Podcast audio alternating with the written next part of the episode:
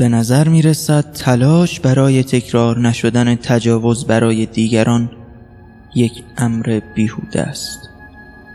اما آگاهی نیاز بقای تمام افراد است. اغلب در برابر این وقایع افراد به مسابه آسیبی که می‌بینند قادر به اقدام درست در قبال حقی که از آنها برای زیستن گرفته شده نیستند. روند پیدا کردن خود بعد از اتفاق آنقدر طولانی است که فرصت فکر کردن به چیزهای دیگر را به شخص نمی‌دهد. برای همین می‌توانیم شدت آسیب این وقایع را یک دلیل مهم در کنار دیگر دلایل جامع شناختی این جریان بدانیم. آسیب های اجتماعی همواره در تمام جوامع وجود دارند. همانطور که در ایران تجاوز جنسی و خشونت خانگی وجود دارد در جوامع غربی نیز وجود این کجروی ها احساس می شود اما تفاوت در نوع ابراز و آموزش به افراد است. مردم در یک جامعه جهان اول در مورد طبیعت جنسی خود حرف می‌زنند.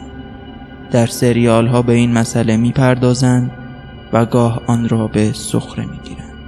چیزی که در اجتماع ایران یک تابو مرگ برای انسان است در آنجا یک سکوی پرتاب خواهد ما حتی به دختران یاد می دهیم درد پریود خود را پنهان کنند. به آنها می‌گوییم خلاف قاعده است اگر پدرت یا برادرت در مورد آن بدانند.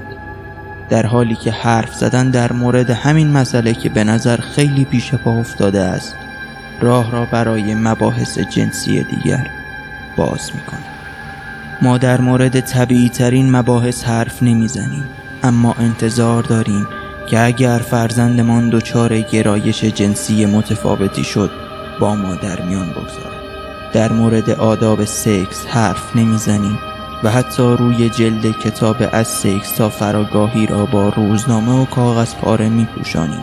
اما می خواهیم اگر کسی در نزدیکی ما قربانی تجاوز شد از آن با خبر شویم.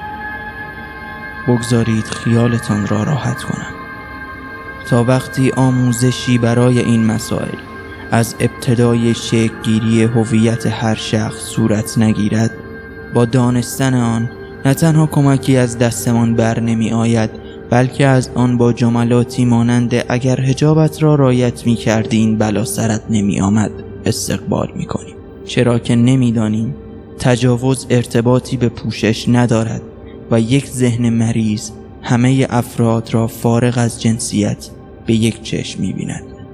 چیزی که بدیهی است به گفتگو نیاز دارد انسانها لازم است از تن و روان خود آگاه باشند تا در صورت لزوم از آن برای ابراز دردهایشان استفاده کنند به شخصه در این بره زمانی تنها راه را روایت مسائل می دانم. تا شاید در دوران بعدی افراد توانمند و دقدق منتر از من برای تغییر در روند بیهوده قیام کنند. و سلام.